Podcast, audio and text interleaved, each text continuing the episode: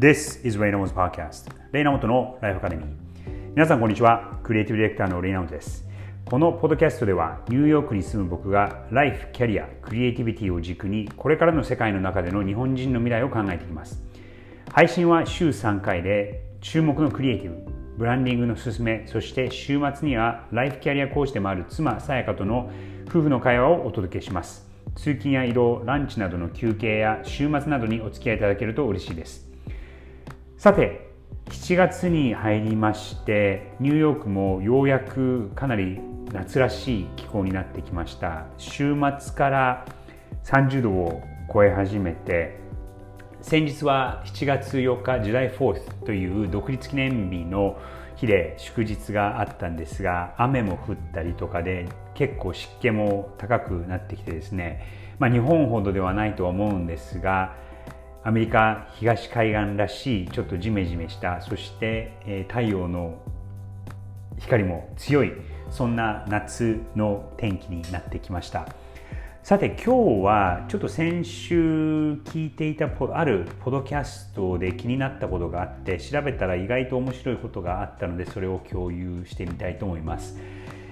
タイトルはエレベーターのボタンと AI の関連性というちょっと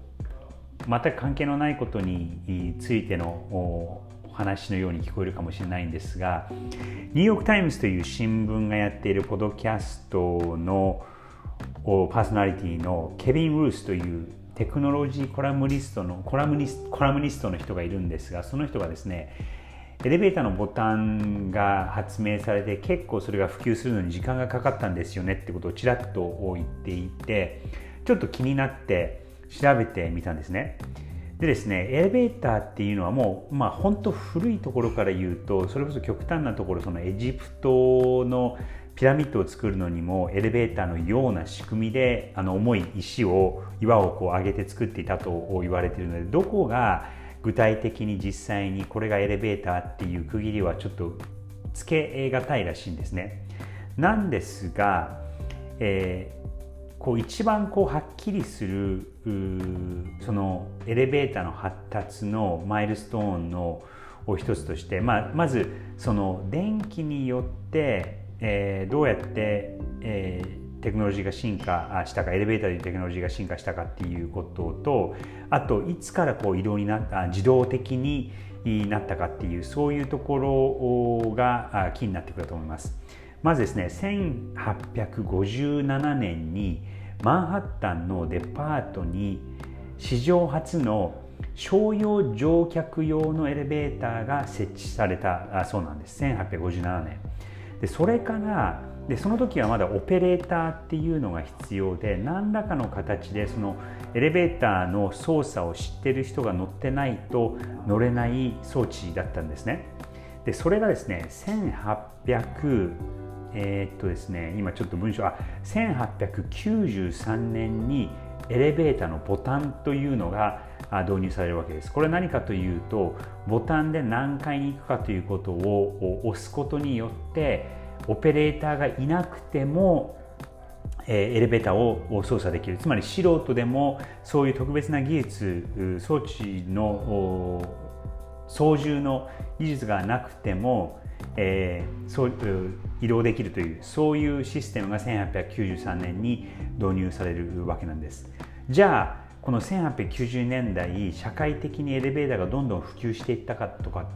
とかというと実はそうではなかったらしいんですね。で最終的には1950年代になってからようやく普及され始めるらしし始めるらしいんですがそれどうしてかっていうとですね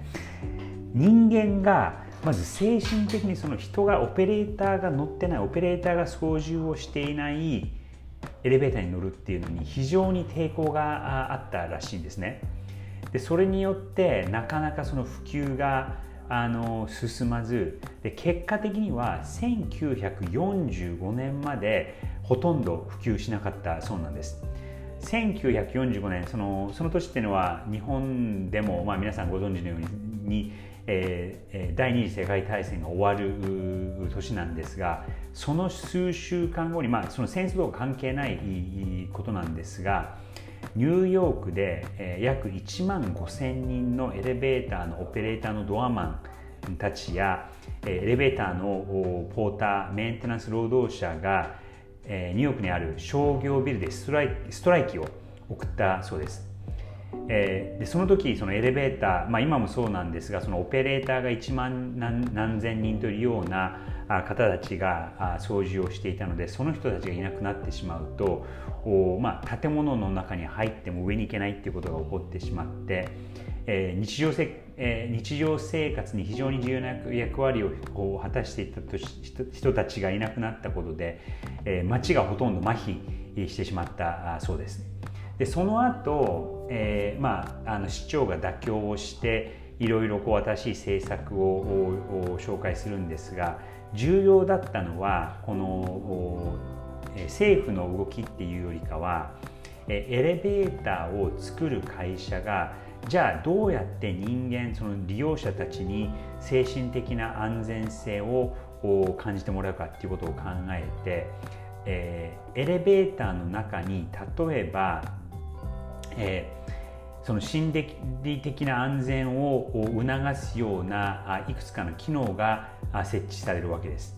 例えばエレベーター内の非常電話だったりとか非常停止ボタンそれまではそういうのはなかったらしいんですがそういう目に見える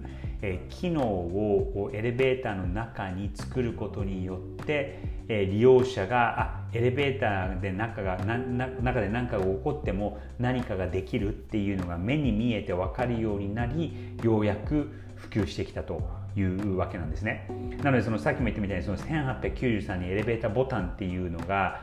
開発されそれが導入されるんですが技術的には全然可能だったんですがえー、その自動に操縦ができる一般人でも操縦ができるエレベーターが普及するには50年以上かかったっていうことをそういう背景があります。でこれを、えっと、AI 今そのすごく騒がれている AI に置き換えて考えると実は人々がその AI をこう信頼するまでもしくはその自分で AI を作っていろんなことができるようになるまではまだまだかなり時間がかかるんじゃないかなっていうことをそのレポーターの人がおっしゃっていてまあそれも一理あるな。今こんだけ下がれ下がれてます今いますいますけども僕も実際にこの AI の道具を使っていますとやっぱりそのあの生成系の例えば画像をこう作るような AI を使っているとまあ確かに簡単なこのプロンプトをこういくつか入れていろんな絵はできるんですが